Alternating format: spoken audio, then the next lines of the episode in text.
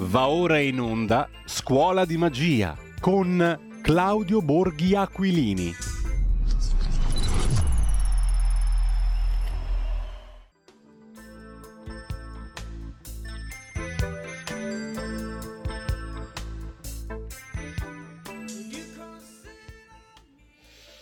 Buon pomeriggio. Ogni tanto arrivano anche delle belle notizie, eh? Ma è sempre così. Cucchiaini, cucchiaini, cucchiaini. Ma se poi alla fine tieni duro, un po' di soddisfazioni ci sono. Vediamo un po', adesso man mano che viene fuori il contatorino, se, se siamo in numero legale. Eh, scusate, sono un po' schermigliato, ma a furia di... Quando, quando con telefoni, come sta andando la sezione 12, la sezione 17, come sono messi?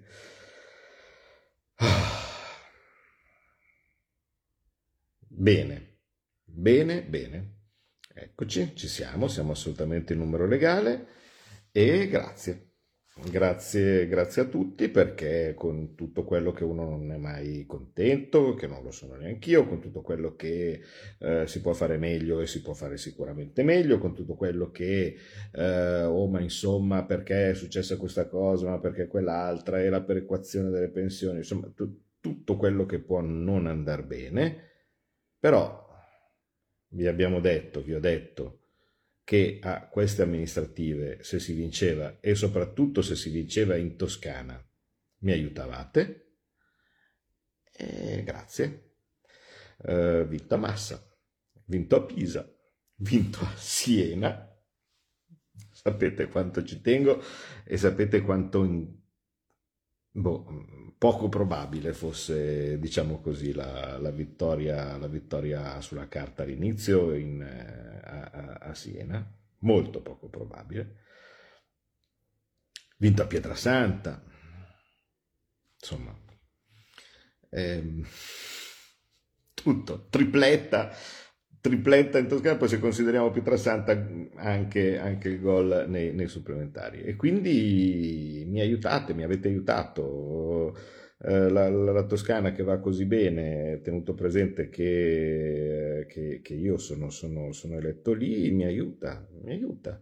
E io penso che in ogni caso anche i toscani si aiutino da soli, perché se è la tempistica giusta per iniziare a ragionare veramente per le regionali. Perché c'è forse per la prima volta la possibilità vera di riprendersi la Toscana. Voi sapete che è stato dove ho iniziato la mia attività politica, la, la, la, mia prima candidatura, la mia prima elezione è stata come consigliere regionale in Toscana nel 2015, candidato governatore eh, e da lì una, è partita quella che era considerata una cosa impossibile, insomma quando eh, il, la Lega soprattutto, perché la Lega vi ricordo che eh, all'epoca andò da solo con Fratelli d'Italia eh, perché non, non, non, si capiva come mai questo partito di pazzi potesse pensare di prendere dei voti anche in Toscana. Invece eh, direi che è stata una scommessa vinta, è stata una scommessa vinta soprattutto per l'entusiasmo di tanta gente che a un certo punto non ce la faceva più e voleva chiaramente eh, essere finalmente tornare così liberarsi da una cappa di oppressione assurda. Eh, quando ho iniziato nel 2015, ve lo ricordate, eh, non potevi fare neanche i comizi perché se provavi a fare il comizio arrivavano i contestatori, i centri sociali, tiravano le sassi, tiravano le uova, ti aggredivano in macchina. Eh, un, clima, un clima pessimo per una regione bellissima, per una regione che meriterebbe sicuramente molto di più. Per cui eh, iniziamo davvero a ragionare adesso per la Toscana 2025, perché quello sarebbe veramente il compimento di un, di, di, di un lavoro iniziato, iniziato, dieci anni prima e, e, insomma fa anche capire che bisogna lavorare tanto, cioè non è che tu puoi fare una cosa,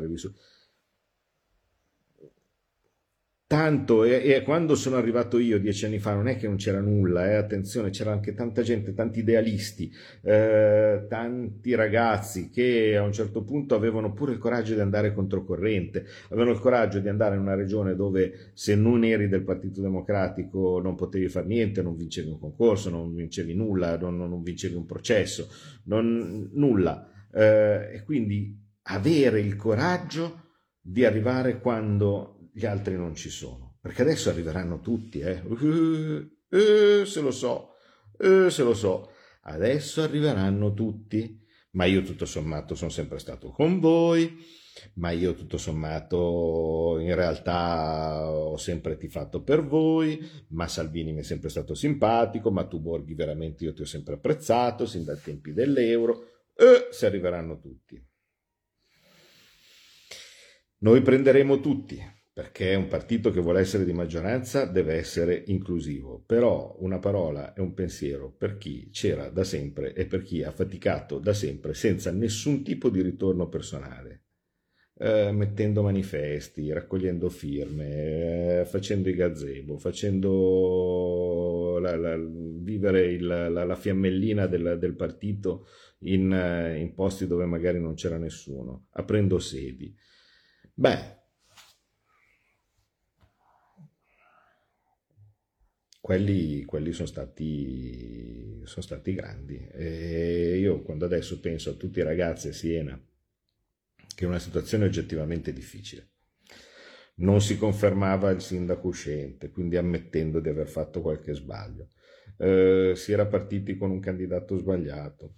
Avere il coraggio di prendere ripensare le proprie cose, adeguarsi a certe cose che magari abbiamo deciso noi centralmente senza creare problemi, cercando semplicemente di dare il meglio e cercando di fare il meglio possibile, anche se magari non si capivano determinate situazioni o similari, beh, quelli sono meriti grandi, sono meriti grandi. Eh, Vedo anche ovviamente di, di, di risultati importanti eh, da altre parti, Catania che, che eh, è la città più grande al voto eh, in, questa, in, tutta questa tornata perché è più grande di tutti e sembra che vinta il primo turno. Eh, Ancona, unico eh, capoluogo di regione che, che era al voto, passa al centrodestra. Quindi un incoraggiamento ad andare avanti. E attenzione, questo ve lo dico ma proprio col cuore in mano, da noi che siamo dentro non è un incoraggiamento ad andare avanti anche facendo le cose sbagliate che magari abbiamo già fatto, perché sbagliamo tutti mm, dall'inizio della, della, legislatura. No, intento andare avanti cercando di essere sempre meglio, perché tante volte io lo so che il lettore di centrodestra pensa, ma guarda, questi hanno fatto nove cose giuste, ma una cosa sbagliata. Ecco, se io li voto è come approvare quella cosa sbagliata e quindi non li voto e allora aspetto, sto a casa e così così tipo. No, non è così non è così, cosa, questo tipo di atteggiamento ci indebolisce e, e poi porta a, a, a, arrivare il PD che invece su 10 cose sbagliate ne fa 11. Quindi noi capiamo, c'è dibattito interno quando ci sono delle cose che potrebbero essere fatte meglio o similari, però dobbiamo avere il tempo, la forza di poter consolidare. Cioè Conti a Pisa, che ha fatto benissimo, ma ha fatto benissimo in 5 anni, difficili, con uh, due e mezzo di, di, di, di lockdown uh, e così via. Quindi eh, eh, quando tu sei un sindaco hai bisogno di tempo per consolidare. Eh, eh Persiani, Amasso, uguale, oltretutto un pezzo della maggioranza che gli era andato contro. Immaginate un po'. Ma anche lì. Spero che anche quelle lezioni siano imparate, eh, se siano state, siano state capite, non, non, non fa, facciamo i fenomeni, le cose su, su, a livello locale, le antipatie, le piccole minuzie, cose di questo tipo, sì, possono essere importanti, ma non sono importanti rispetto a un progetto globale che abbiamo per cambiare questo paese, per cambiarlo definitivamente. Abbiamo bisogno tutti, c'è quello lì che è antipatico, Così come anch'io ogni tanto mi sono preso il mio cucchiaino di fiele ogni giorno, ecco, anche voi Bisogna sopportare un attimo, ma, ma la cosa importante è riuscire ad arrivare uniti per fare qualcosa di grande, che è cambiare questo paese. Perché fino adesso eh, i cambiamenti sono sempre stati solo in peggio. Invece questa potrebbe essere, potrebbe essere l'onda giusta. Io non lo so, vi ricordate, vi ho parlato dei moti del 20, vi ho parlato dei moti del 30, eh, vi ho parlato di sequenza, di, di, di, cose che arriveranno fino a far maturare il cambiamento vero. Non era il 2018, non, non lo potevamo fare con il governo giallo-verde, l'avete capito, spero, tutto quello che, che, che c'era, i nove voti della von der Leyen, insomma, non, non era quello il momento, quello erano forse i moti del 20, sto sentendo arrivare quelli che potrebbero essere i moti del 30 e quindi una sola, un'altra tappa verso, verso, la liberazione oppure potrebbero essere definitivamente quelli che ci portano a essere liberi. Quindi noi non lo sappiamo. Cerchiamo cortesemente di accompagnare ogni volta tutto quello che possiamo fare in modo tale da arrivare nelle condizioni migliori per vincere. Perché in Spagna avete visto cosa è successo perché in Francia forse si stanno rendendo conto che, ah beh, ma magari eh, se in Italia sono sopravvissuti o stanno sopravvivendo e, anche, sembra anzi meglio di quello, di quello, che, di quello che, erano a un governo eh, di destra per farla semplice, comunque un governo senza eh, dentro eurofili, eh, piddini o così, macronisti o così questo tipo, forse ce la possiamo fare anche noi. Queste sono voci che si rincorrono in Europa e tutti si guardano e questo potrebbe essere un'ondata e se poi l'ondata potesse arrivare alla vittoria dei repubblicani eh, nelle elezioni americane, eh, beh, the sky's the limit perché tutti, credo anche Trump se dovesse essere lui, penso che abbiano imparato dai loro errori e quindi non ci saranno più tweet a favore di Giuseppi, ecco, mettiamola così, no? Quindi se tutti abbiamo un po' imparato da quello che abbiamo sbagliato, e questo è la caratteristica dei movimenti rivoluzionari, si tenta, si prova, si fallisce, ma poi si continua, si continua a lavorare, si impara dagli errori e e certo, la pace in Ucraina aiuterebbe molto, molto questo, questo processo. Quindi va bene, ma iniziamo davvero a guardare avanti e accompagniamola quest'onda senza pensare alle questioni locali, senza pensare ah eh ma sì, ma adesso ma questi non mi stanno simpatici e così questo tipo. No. Ogni voto conta, ogni voto conta essere sempre presenti, accompagnare questo movimento che potrebbe portarci definitivamente alla vittoria. Io sono molto contento, vi ringrazio tantissimo, siete stati eh, grandi, è una responsabilità importante, ma soprattutto insomma qui in Toscana per me è stato insomma una cosa notevole e devo dire grazie a tutti i militanti in primo luogo anche al nostro nuovo eh, coordinatore, segretario, chiamiamolo così, eh, regionale, che è Luca Baroncini, che ha dato molto entusiasmo insomma, eh, a, a, a, tutta la squadra, eh, ai ragazzi di massa, Brabotti, ehm, Elisa Montemagni, eh, a Susanna Ceccardi, che, che che, che in una maniera o nell'altra hanno accompagnato una, una battaglia molto difficile, a Pisa, che hanno dovuto oltretutto subire eh, il contraccolpo di quella maledetta perdita per diciamo que, quei maledetti 15 voti in meno eh, per, eh, al, al, primo turno. E anche qui perché poi è andata bene ma ma 15 voti in meno al primo turno, con la listina dell'avvocato polacco. E cosa servivano i 40 voti che ha preso, non lo so, 50, di, eh, potevano servire semmai a far vincere il Partito Democratico. Pensiamoci anche a queste cose. Cioè, non, stiamo giocando la, Stiamo giocando una partita importante. Quindi poi è andata bene, ecco, ma immaginate se uno se a Pisa si fosse perso per i 40 voti dell'avvocato polacco, cioè adesso con tutta la simpatia, va bene, va bene la voglia di, di presentarsi e cose di questo tipo, ma pensiamo anche alle conseguenze. O, o, o, si sente o si percepisce che c'è la possibilità di sfondare, ma non, ma non ce l'hai, o altrimenti danneggi soltanto il centrodestra e fai vincere il Partito Democratico. Quindi va bene, è andata, è andata bene e va bene così, ma tutti uniti, tutti uniti, non si caccia via nessuno. Mm, ho sempre tenuto aperte le porte del, del partito e ancora, ancora lo saranno. Abbiamo una responsabilità grande, giochiamocela bene ed è stato oggettivamente un, un, passaggio, un passaggio, importante.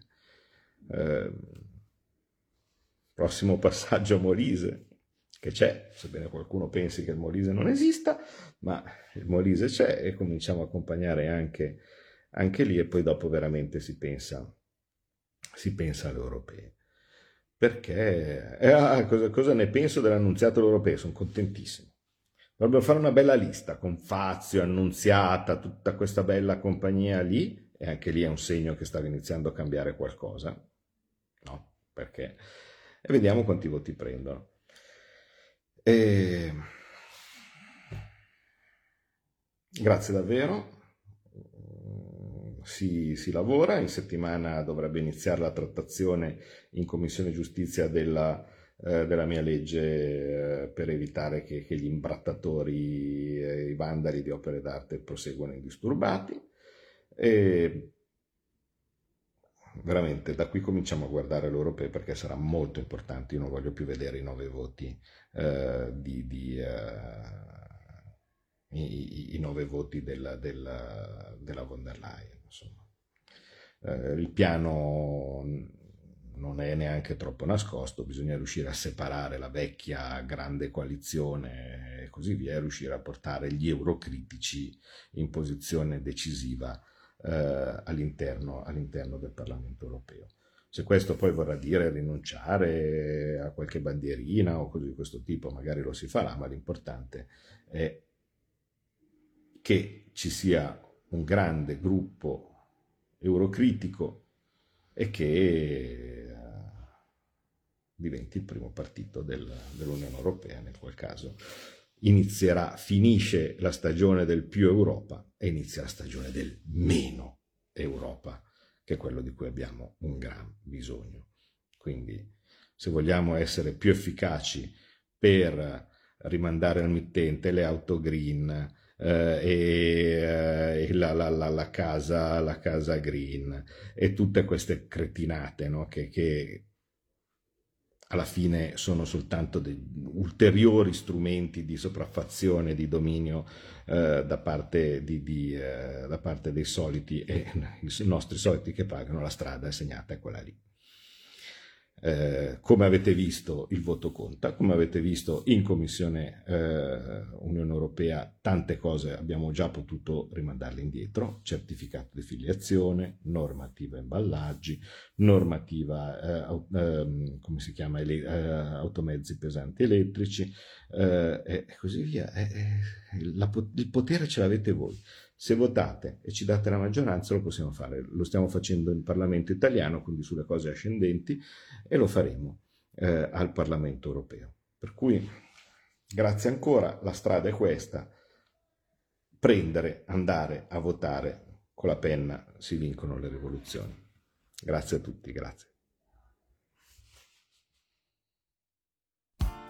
Tutte le domeniche, dalle 8 alle 10, la rassegna stampa del giorno e alcuni dei fatti principali della settimana che si è appena conclusa, con ospiti e telefonate in diretta. La domenica mattina non perdere contatto con la realtà, su Radio Libertà, senza filtri né censure.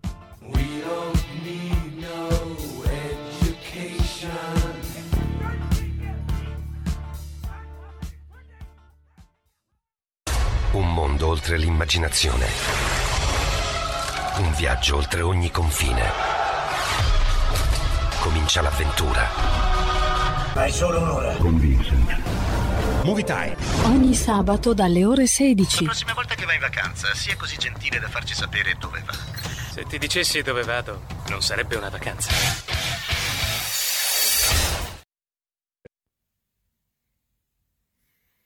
Buonanotte, invece che buonasera. Mm, trovi un albergo segreto in località segreta. No, scherzo, sono a Roma.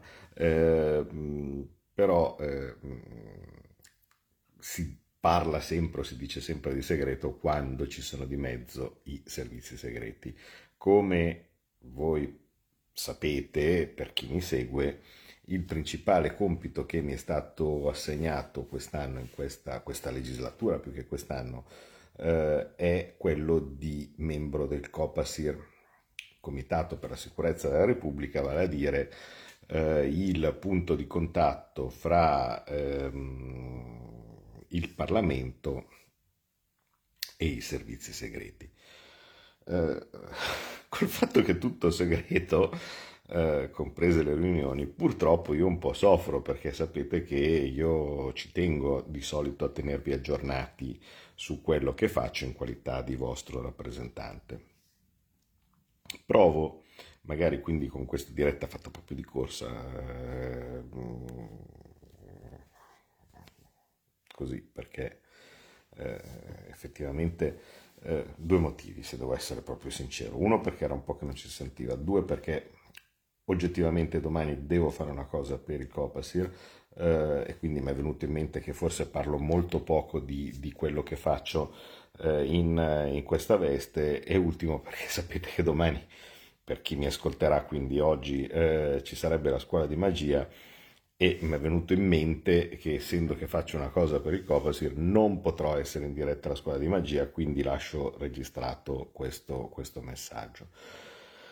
Ciao Monica, ciao Alessia, ciao Patrizia e ciao a tutti quelli che eh, mi seguono anche a quest'ora. Allora, cerco di spiegarvi per quello che è possibile spiegare, insomma. Eh, il, eh, I servizi segreti in Italia sono eh, alle diciamo, dirette dipendenze del Presidente del Consiglio. Eh, il Presidente del Consiglio può o occuparsene lui, prima, lui, o lei in questo caso in prima persona, ma di solito non lo fa perché ovviamente è una cosa molto complicata e che tiene via molto molto tempo.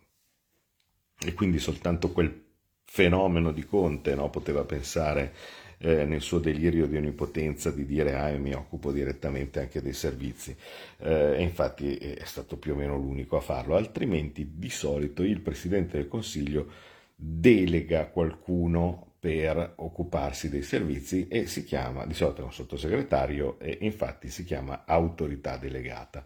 Nel caso di Giorgia Meloni, prudentemente e saggiamente, infatti, eh, ha delegato al sottosegretario Alfredo Mantovano, magistrato, persona molto eh, di esperienza e così via, la delega ai servizi segreti. Però cosa succede? Succede che eh, in un regime parlamentare come il nostro non... è il Parlamento che fa, cioè siamo un regime parlamentare e il Parlamento non sa che cosa fa il governo. Eh, perché? Perché ovviamente, essendo che i servizi sono segreti, e quindi quello che, quello che, fanno è appositamente non, non, divulgabile, almeno per quanto possibile, eh, e quindi che, che, si fa? Come fa il Parlamento a saperlo? Non può chiamare in audizione l'autorità delegata, perché se chiamassi in audizione l'autorità delegata, questa audizione sarebbe necessariamente pubblica, eh, o quantomeno in parte lo saprebbe, lo sarebbe perché so, immaginate una commissione parlamentare, significa insomma tante persone no? e così via, eh, e quindi non, non, non, non, non sarebbe plausibile. L'idea che è venuta è stata quella di costituire questo comitato che è una specie di parlamentino che si interfaccia con, direttamente con eh, i servizi segreti o in generale con eh, sia l'autorità delegata o chi pensa che sia necessario in modo tale da avere un controllo parlamentare. Questo parlamentino è il COPASIR, Comitato per la Sicurezza della Repubblica, e come vi ho già spiegato altre volte è composto da 10 persone e sono 5 deputati, 5 senatori, 5 di maggioranza, 5 d'opposizione per eh, rimarcarne la caratteristica di commissione di controllo per legge la presidenza spetta a un membro di opposizione. Nel nostro caso è Lorenzo Guerini del, del PD, l'ex ministro della, della difesa. Eh, PD moderato tendenza democristiana, ecco, insomma, tanto così almeno, almeno ci, ci, capiamo. Poi insomma, persona sicuramente di grande esperienza perché appunto è stato ministro tante volte e così. Ehm, praticamente eh, di base questo comitato è una delega della delega, vale a dire voi votate delegati parlamentari per rappresentare i vostri interessi non c'è vincolo di mandato, quello che vogliamo, ma di base in teoria tu dovresti votare qualcuno che affine a te no? come, come idee o similari, sì che ti possa rappresentare eh, in, in, Parlamento. Partito o non partito, vedete che la gente cambia, cambia partiti come, come, così, come, come vuole, ecco, anche se non sono un fan della pratica, però di base comunque tu assegni eh, la responsabilità della tua rappresentanza a una persona. Il Parlamento, a sua volta, non potendo direttamente intervenire nella questione dei servizi segreti, è come se delegasse il COPASIR, quindi delega un piccolo parla- vice parlamentino no? eh, in modo tale da poter gestire eh, la, la, questione dei servizi segreti eh, nella, nella, sicurezza. Mm Vediamo, un... io ovviamente tendo a stare molto zitto quando non conosco qualcosa, no? infatti io la questione dei servizi la conoscevo fino a un certo punto, adesso ogni giorno imparo, mm, siamo arrivati ancora a un millesimo eh, al momento della conoscenza di quello che, di quello che, che, che c'è o quello che non c'è. Comunque, eh, di base, mm, informazioni pubbliche, quindi non è che vi sto rivelando niente, eh, è opportuno sapere in parte come funzionano i nostri servizi segreti. I servizi segreti sono divisi come la Gallia in parte stress. c'è l'AISI, c'è l'AISE e c'è il DIS. L'AISI è il servizio segreto interno, quindi si occupa delle questioni che riguardano il territorio nazionale. Uh, per intendersi, minacce di, di, di terrorismo comune, eh, anarco-insurrezionalisti, eh, questioni, insomma, mh, quelle cose lì, in stretta collaborazione ovviamente con polizia, carabinieri, forze dell'ordine eh, e così via, comunque di base eh, l'AISI eh, si, si, si, occupa appunto di, del territorio nazionale e delle minacce esterne verso il territorio nazionale. L'AISE invece si occupa dell'estero, per cui se un nostro agente segreto sta in Cracozia, eh, questo agente segreto eh, è eh, del, dell'AISE. Il DIS funge da eh, raccordo di questi due sistemi mh, mm, e da coordinamento. Quindi il capo del DIS è Elisabetta Belloni, eh, quel, per intendersi quella persona che per un certo momento era stata anche in predicato eh, di diventare o di poter essere considerata come Presidente della Repubblica. Eh, quindi in buona sostanza le informazioni dell'AISI, le informazioni dell'AISE eh, vengono in parte prese dal DIS no? e il DIS spesso e volentieri con la somma di queste informazioni si interfaccia con eh, l'autorità delegata dalla Presidenza del Consiglio oppure con mm, diciamo, parti del governo che sono considerati eh, interessati o per cui queste informazioni possono essere, possono essere utili. Ehm, che cosa, cosa, fanno i servizi segreti?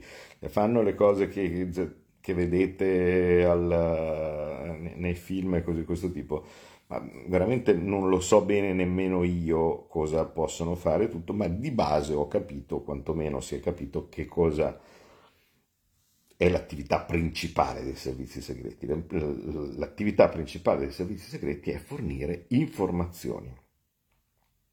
Fornire informazioni di prima mano.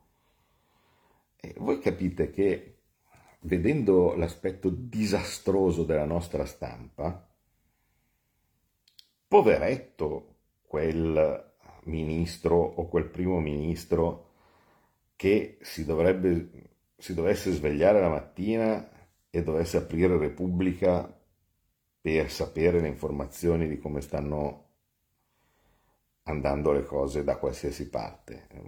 So, avete visto com'è l'informazione in Ucraina? Cioè Bakhmut, la Russia aveva finito le munizioni due anni fa eh, erano allo stremo un, un, anno e otto mesi fa, adesso erano arrivate con eh, mesi fa erano arrivate che hanno finito le munizioni e quindi andavano all'assalto con le pale, no? No, non con missili personico, no, con, con le pale andavano, andavano all'assalto.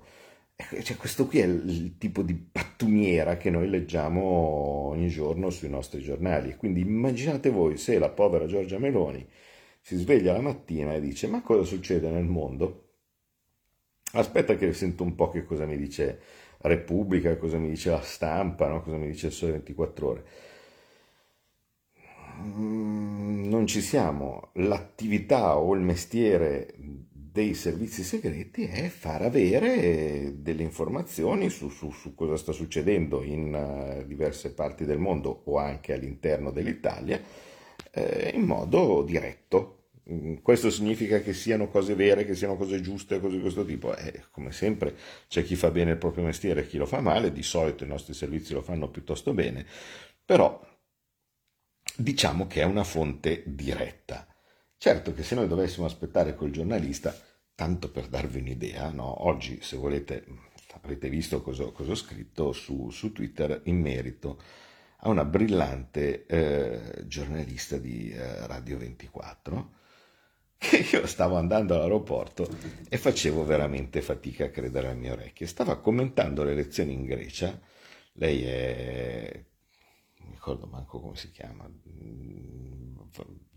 Santa Valeria, Valeria non, non, mi ricordo. Eh, comunque, eh, fatto sta che praticamente stava commentando le elezioni in Grecia dove ha vinto il centrodestra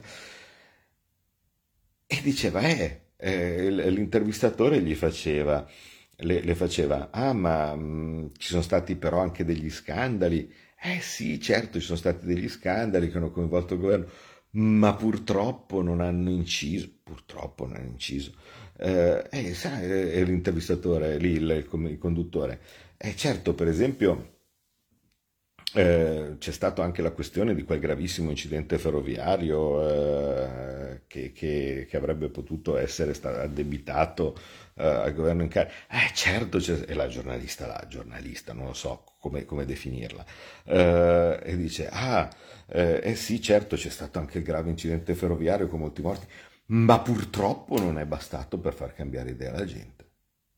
Cosa? Cosa?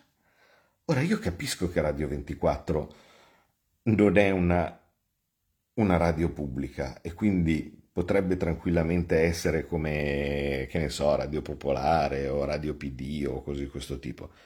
Ma, ma si rendono conto di, di, di, che cosa vuol dire? Cioè, hanno una giornalista che si rammarica che un incidente con molti moltissimi morti, un incidente ferroviario con moltissimi morti, non ha convinto la gente a votare a sinistra. Cioè, capite?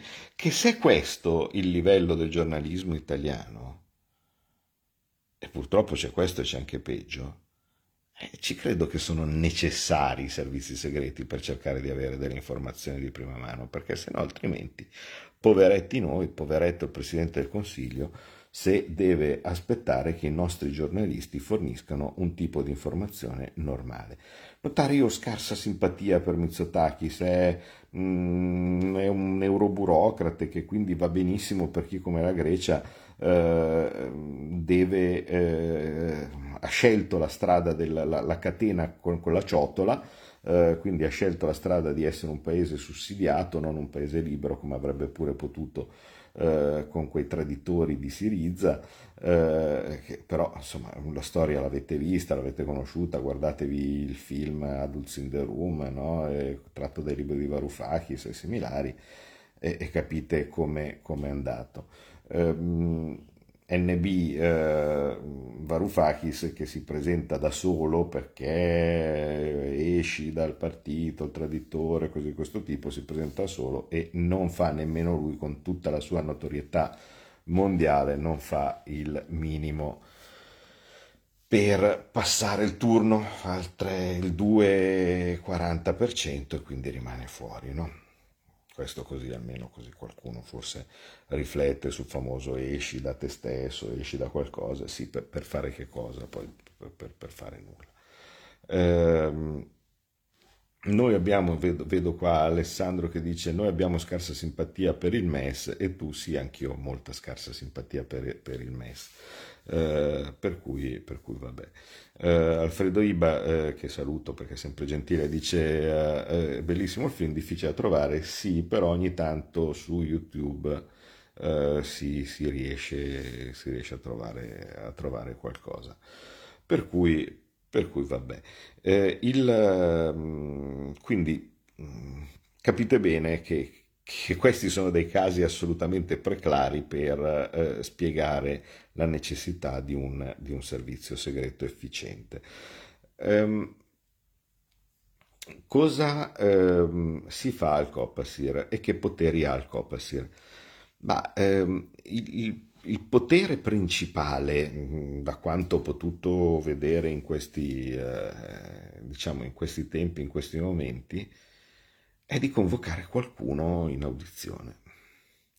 Cioè il Copasir oggettivamente può chiamare tutti, dal Presidente del Consiglio alla Banca d'Italia, a chiunque, no? eh, ai vertici dei servizi segreti ovviamente eh, e similari, eh, se ritiene utile, se ritiene urgente o così di questo tipo, può chiamare in audizione tutti. E, non è un, un piccolo potere, eh, se, devo, se, devo, essere sincero, cioè rispetto a mh, mm, quando ero presidente della commissione bilancio, che pur vi ricordate aveva altri poteri no? e così via. Però vedete, chiamare in audizione qualcuno in commissione bilancio non era esattamente semplice. Per esempio, eh, anche solo chiamare il ministro dell'economia, che sarebbe l'unico che diciamo, sarebbe stato titolato per venire in commissione bilancio, così era una cosa piuttosto complicata. Chi c'era si ricorda che ho dovuto pregare in ginocchio all'epoca Tria, no? per, poi dopo dicevano che gli spegnevo il microfono e così via, ma per riuscire a farlo venire in modo tale da spiegare la legge di bilancio e così via era molto complicato perché se non aveva voglia il ministro, e Tria non aveva mai voglia, ehm, al di là della cortesia, no, c'era poco da fare. Viceversa, con il Copasir tu chiami chiunque e questo arriva. E, e, è molto interessante, ecco, perché mm, si è in grado di sentire dalla viva voce di qualcuno, oltretutto con il vincolo della segretezza e quindi senza bisogno, eh, diciamo, di della situazione con davanti una telecamera puntata, no? cosa che eh, ovviamente obbliga qualcuno in certi casi a essere, diciamo così, ehm, diplomatico, si possono sapere molte, molte cose. Eh, la limitazione che poi ovviamente non le puoi dire, no? e quindi eh, l'aspetto diciamo che ancora devo trovare come bilanciamento è l'utilità di sapere determinate cose poi dopo non poterle dire. bisogna cercare di capire politicamente come, come, farle riquadrare. Però insomma diciamo che il, il, il potere di, di, convocare chiunque per audizione è secondo me il, il principale del, del, Copasir. Poi il Copasir dà uh, un, un, un, tot di pareri uh, su, su, nomine, uh, il bilancio dei servizi segreti, eh, il, eh, il, rapporto sull'attività dei servizi segreti, può eh, relazionare alle Camere, può fare delle indagini conoscitive, poi portarne con la conoscenza alle Camere. Insomma, è, mm, è molto complicato, ecco. È, è proprio un, un, lavoro molto specifico, molto particolare, che mi sta piacendo molto, se devo, se devo essere sincero. Eh, qualche fesso alla fine dirà poi, ah ecco, vedi che Borghi era scarsamente presente alle votazioni perché quando ci sono le sedute del Copasir e sono molto frequenti, una a settimana di sotto minimo, spesso due, ehm, a volte tre. Eh, comunque, quando ci sono le sedute del Copasir, sei in missione, quindi non voti in, eh, in, aula. Quindi ci sarà qualche fesso che vedo già che dirà, ah, ecco, Borghi non, non votava, no? Così, così. Poi vabbè, ci farò... Che, si guardino il fatto che in contemporanea c'erano le riunioni del Copasir, così sono contenti, però mh, mm, va bene.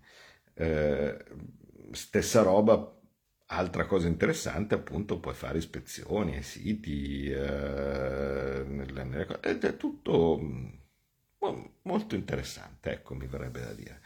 Eh, in particolar modo è utile e importante se sei di maggioranza, perché è vero che l'attività di controllo eh, può essere pervasiva eh, per eh, la, la minoranza, ma eh, anche il rapporto di maggioranza ovviamente nei confronti del governo serve per una sana democrazia parlamentare, perché il governo non può fare quello che vuole.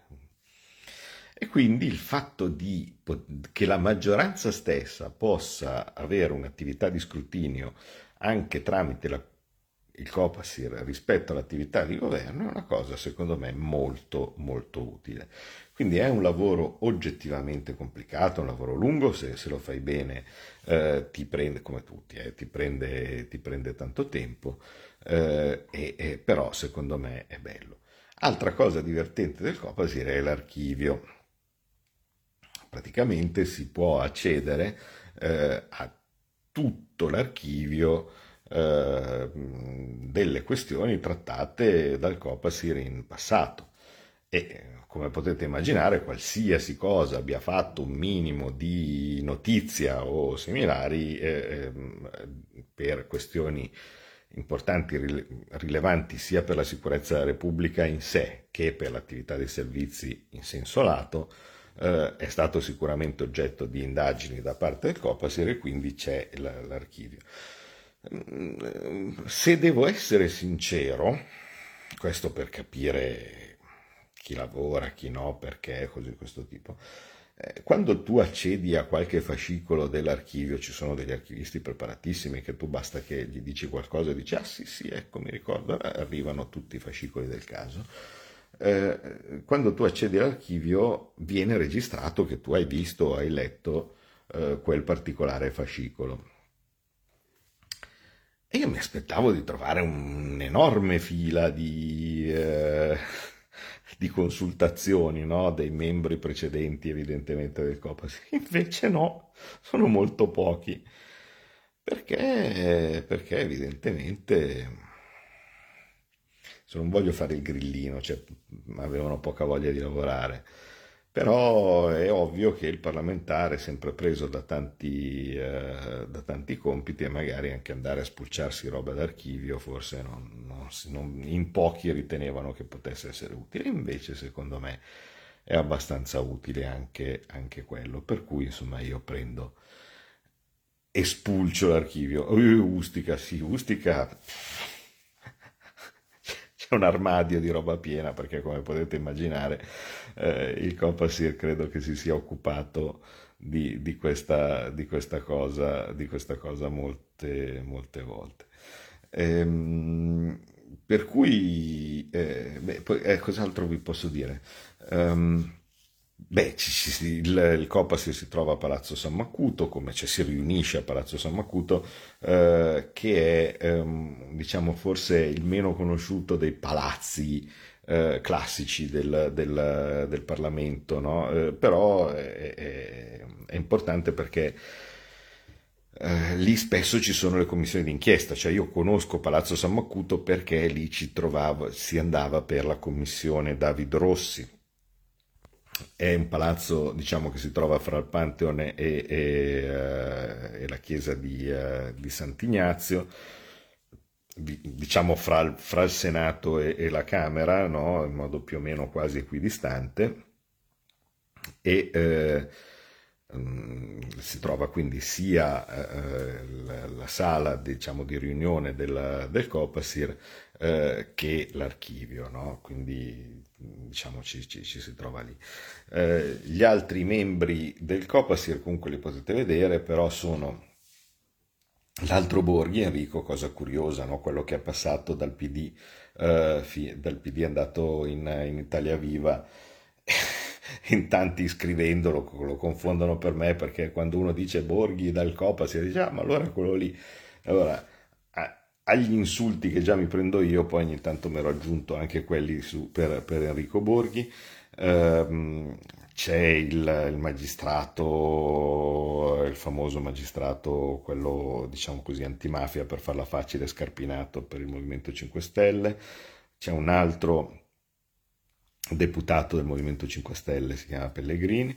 Eh, poi eh, c'è eh, sempre per l'opposizione, Rosato, eh, anche lui di, di Italia Viva, eh, avrebbe dovuto essere l'unico membro di Italia Viva. Borghi è passato dal, dal PD a, a, Italia Viva, quindi adesso c'è questa anomalia, ma che io sappia corretta dal punto di vista regolamentare, e Guerini, PD, che abbiamo detto al Presidente. Per quello che riguarda la maggioranza ci siamo io. Eh, eh, come si chiama? Per Fratelli Italia ne hanno tre di, uh, di, uh, di membri, uh, Donzelli, di cui si è parlato molto per, per ahimè, quella, quella, quella vicenda su cui è stato fatto molto casino per la questione co, Cospito, però era, lo conoscete, insomma, è, era con me in, in, nel Consiglio della Regione Toscana. Eh, c'era purtroppo, ahimè, eh, il senatore Augello che, che, è venuto a mancare recentemente, quindi verrà, verrà sostituito. Eh, c'è eh, l'onorevole Rossi, sempre quindi di, di, eh, di, di Viterbo, credo di Viterbo, sì, di, Fratelli d'Italia, e per Forza Italia avevano indicato so che divide come nome, qualcuno l'ama, qualcuno meno, no? così questo tipo, Licia Ronzulli. Eh, quindi questa è diciamo, la composizione del, del, del Copasir eh, e ehm, oltre a quello ovviamente c'è tutta una serie di persone, strutture e così via che lo animano, no? quindi si va dai capi di gabinetto, ai segretari no? e così via. Eh, è un'avventura, è un'avventura interessante, ehm, si conoscono tante persone, eh, si capiscono tante cose della eh, sicurezza dello Stato che per certi versi ti rassicurano perché uno magari può avere noi siamo molto bravi, secondo me, ovviamente a, parla, a pensare male di noi stessi, ecco, pensiamo sicuramente che siamo conciati male, che siamo uno, uno, stato di, di, di, eh, di, serie B e così via. Beh, io sono abbastanza convinto, anche se non ho ovviamente eh, il confronto con, eh, con, con, quelli stranieri, insomma con, con i servizi segreti stranieri, ma io sono abbastanza convinto invece che i nostri servizi siano di Serie A eh, e penso che facciano molto molto bene e con abnegazione il, il, il loro lavoro eh, ogni giorno eh, a tutela dello Stato. È ovvio che poi le informazioni, eh, una volta che uno se le procura, poi spetta alla politica, spetta al governo e in parte spetta al Copasir quello di riuscire a gestirle eh, nel, nel, nel, modo, nel modo migliore. Tante volte eh, ci si è riuscito, tante volte no, e poi ovviamente ci sono anche i soldati o, o, o in generale gli agenti operativi eh, e in certi casi eh, anche nei teatri più pericolosi perché immaginate quanto è importante avere informazioni eh, per esempio dall'Africa, avere informazioni dall'Africa subsahariana, avere informazioni dalla Libia, avere informazioni eh, su cosa sta succedendo nei teatri di guerra, quindi eh, si tratta ovviamente di un, di un, lavoro complicato e in certi casi ci sono stati anche dei caduti. Uno, diciamo, quello più conosciuto fra tutti è stato quel, quel grande uomo di Nicola Caripari che per, eh, vi ricordate la, la, l'incresciosa vicenda di chi è andato dove non sarebbe stato prudente andare, vale a dire la giornalista Sgrena, eh, ha pagato con la sua vita il servizio alla patria eh, e, e, e, l'abnegazione per, per riuscire a tutelare una persona che pur, ricordate, era andata dove non, non sarebbe stato saggio opportuno andare, ma mm, ciononostante lui è riuscito, pagando con la sua vita, a, a salvarne un'altra. E, e, quindi penso che il ricordo di Nicola Calipari dovrebbe essere secondo me quello forse più fulgido, più immediato no? per capire eh, l'importanza e il lavoro che migliaia di italiani in questo momento stanno svolgendo nei teatri più lontani eh, del mondo, ma anche invece più vicini in, uh, in, in Italia per cercare di tenere assieme questo, questo questo Stato che tutti amiamo così tanto e che cercheremo di invertire la rotta verso un declino che, sem- che, che è durato anni, che forse adesso eh, sarebbe veramente, veramente ora di, di, di, di, riuscire, di riuscire a cambiare, cambiare questa rotta e di tornare grandi come meriteremmo di essere. Eh, vi ringrazio e domani quindi non mi sentirete, non mi, mi vedrete almeno per buona parte della giornata perché missione. Avete ascoltato Scuola di Magia